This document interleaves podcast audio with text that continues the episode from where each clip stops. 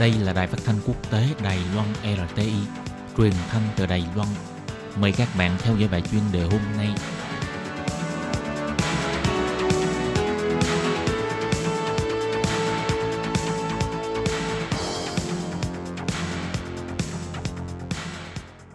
Lê Phương xin chào các bạn, các bạn thân mến. Hoan nghênh các bạn theo dõi bài chuyên đề hôm nay qua bài viết Phát hiện một Đài Loan mới sau dịch COVID-19 dịch COVID-19 tiếp tục hoành hành trên toàn thế giới, nhóm chuyên gia tư vấn của Nhật Bản so sánh thành tích phòng chống dịch COVID-19 của 49 nước chủ yếu trên thế giới.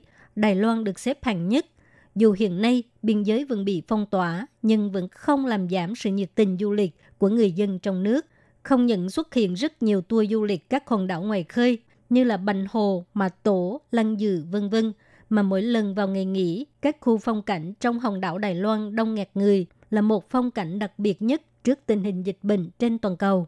Theo thống kê, trước khi bùng phát dịch COVID-19, hàng năm số lượng người dân Đài Loan đi du lịch nước ngoài đạt trên 17 triệu lượt người, nhiều hơn rất nhiều so với số lượng du khách quốc tế đến Đài Loan. Nay du khách quốc tế không thể đến Đài Loan, người dân không được xuất ngoại, kinh tế du lịch bị ảnh hưởng rất lớn – nhưng theo tình hình dịch bệnh trong nước đang thuyên giảm, chính sách trợ cấp du lịch cũng được đẩy mạnh vào ngày 1 tháng 7. Gần nửa năm nay không được đi du lịch đã khiến cho nhiều người vốn dĩ thích du lịch nước ngoài giờ chuyển sang du lịch trong nước, bùng phát làn sóng du lịch nội địa, làm sống lại nền kinh tế trong nước. Không những thế, có rất nhiều người bình thường cả gia đình đi nước ngoài du lịch vào kỳ nghỉ hè và nghỉ đông, bây giờ là cả gia đình đi du lịch khắp toàn Đài Loan – bao gồm Bành Hồ, Kim Môn, Mà Tổ, Lan Dự và Lục Đảo.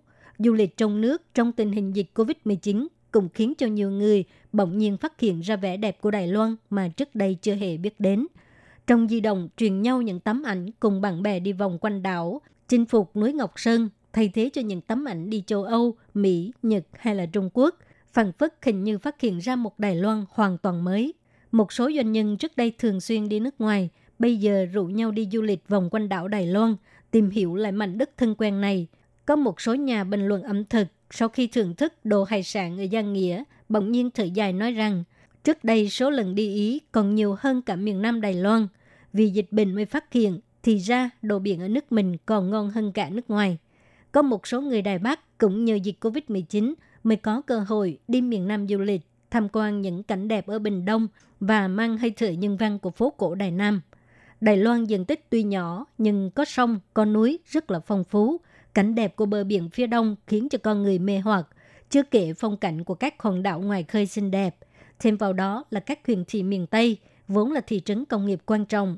Sau nhiều năm chuyển đổi công nghiệp, thúc đẩy xây dựng cộng đồng và tích lũy văn hóa và nhân văn, nhiều khu vực trước đây dơ bẩn, giờ đây không những trở thành nơi thích hợp sinh sống, mà còn rất đáng để đi du lịch – Trước đây, mọi người đều ưa thích những kiến trúc hùng vĩ ở Trung Quốc, những cảnh đẹp mê hồn ở châu Âu, mang đậm nét kinh điển tinh tế của Nhật Bản, núi đồi trắng lệ ở Mỹ, vân vân. Còn giờ đây thì bắt đầu cảm nhận vẻ đẹp của Đài Loan, làm quen lại mảnh đất của mình. Vô hình chung thay đổi ấn tượng cứng nhắc trước đó. Đây có thể là một lợi ích trong cơn dịch COVID-19. Nếu biên giới không đóng cửa thì làm sao có cơ hội để cho mọi người tiếp cận tìm hiểu vẻ đẹp của hòn đảo Đài Loan? Đài Loan quả thực là một hòn đảo xinh đẹp. Trong lúc nhiều người trên thế giới phải ở nhà cách ly, cấm đi ra ngoài vì dịch bệnh, thì người Đài Loan vẫn có thể đi khắp nơi. Cuộc sống hầu như không bị ảnh hưởng. Trong khi Trung Quốc xảy ra lũ lụt nghiêm trọng, Nhật Bản mưa lớn phải đưa ra cảnh báo, Hàn Quốc thường xảy ra mưa lớn, thì Đài Loan vẫn đẹp trời, nhiệt độ đạt mức cao kỷ lục. Chỉ sợ thiếu nước, không sợ lũ lụt. Sở dĩ Đài Loan có thể may mắn như vậy là kết quả của sự nỗ lực của rất nhiều người – có thể nói rằng ông trời đặc biệt chăm sóc Đài Loan. Chúng ta nên biết ơn và cố gắng giúp đỡ người khác, cùng nhau bảo vệ và đền đáp ân huệ của hòn đảo đối với chúng ta.